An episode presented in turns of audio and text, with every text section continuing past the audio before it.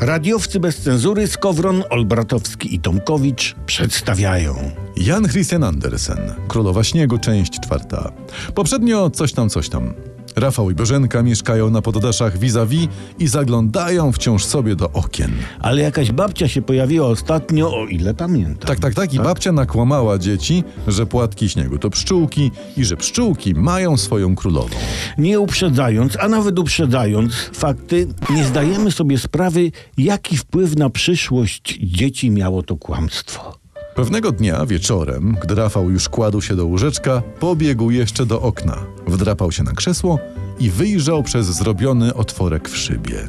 Dziś by sobie dzieciak, ja nie wiem, na chwilę włączył telewizor albo dygał po telefonie, nie? Tak, tak. No, A Rafał nie. nie? Rafał ujrzał przez otworek, jak wielki płatek śniegu zawisł na pustej skrzynce do kwiatów. Czekaj, czekaj. I, i, i, i, tak na, napisał Anderson, tak? Tak, tak, to ten jest. E, au- Jak można, autor. jak można zawisnąć na pustej skrzynce do kwiatów? No nie wiem, no. Jakiś sznureczek miał ten płatek, a może miał dość zimy i chciał popełnić samobuja? Nie wiem, nie, ale Nie? słuchaj dalej, nie. No. Płatek zaczął rosnąć, aż wreszcie zamienił się w dużą kobietę. Uuu, a może to okresny Rafała, a- a nie wyglądanie przez otworek, Nie, co? nie, nie, nie. To była duża pani.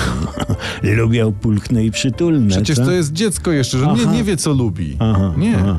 Duża pani odziana była we wspaniałe śniegowe szaty, utkane jakby z milionów gwiazdek. Mhm. Była piękna, ale cała z żywego, lśniącego lodu.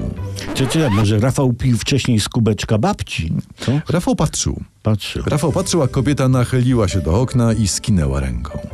Wtedy przerażony zaskoczył z krzesła i dostrzegł tylko Młody. tyle jeszcze, że jakby jakiś wielki ptak odlatywał za okna. Nie pił. Nie pił? Nie, nie, nie. Rafał łyknął babcine tabletki, A te, po może? których babcia widywała białe pszczoły. Może, może. I, i kota w butach. Może. Nie?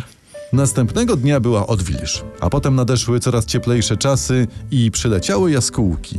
Y, y, czy na długo i czy mają jakieś znaczenie dla bajki te jaskółki, co? No tego dowiemy się w kolejnym odcinku, a sponsorem tego jest Hip Hip Hurapol.